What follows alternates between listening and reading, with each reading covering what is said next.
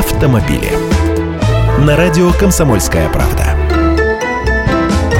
Здравствуйте, я Андрей Гречаник. Как наказать за агрессивное вождение и даже как его определять, пока не придумали. Но штрафовать лихачей уже хочется, поэтому в скором времени, пока только на столичных дорогах будут установлены видеокамеры, которые смогут фиксировать новые виды нарушений. Например, резкие перестроения и превышение скорости, естественно. Но дело даже не в этом, а в последовательности действий при вынесении наказаний. При обычном порядке формируется постановление, запечатывается в конверт и отправляется по почте автовладельцу. А водитель, нарушивший правила, выпадает из внимания. Он как ехал, так и едет, никто его не ловит, не останавливает. При новой же схеме информация о дерзком нарушителе от камеры сразу пойдет инспектору ДПС.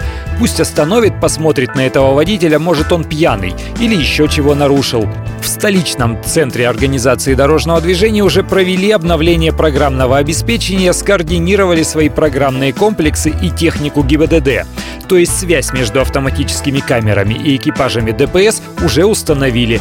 В рамках пилотного проекта систему протестируют на 10 камерах, а к середине февраля обещают запустить ее в работу сначала на всех магистралях столицы.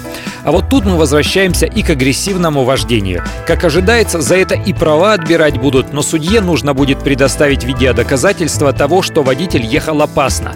А тут вам и готовая цепочка поимки и наказания нарушителя. Камера зафиксировала, передала информацию, гаишники остановили, дело оформили, вместе с видеозаписью передали в суд, водитель получил наказание. Автомобили.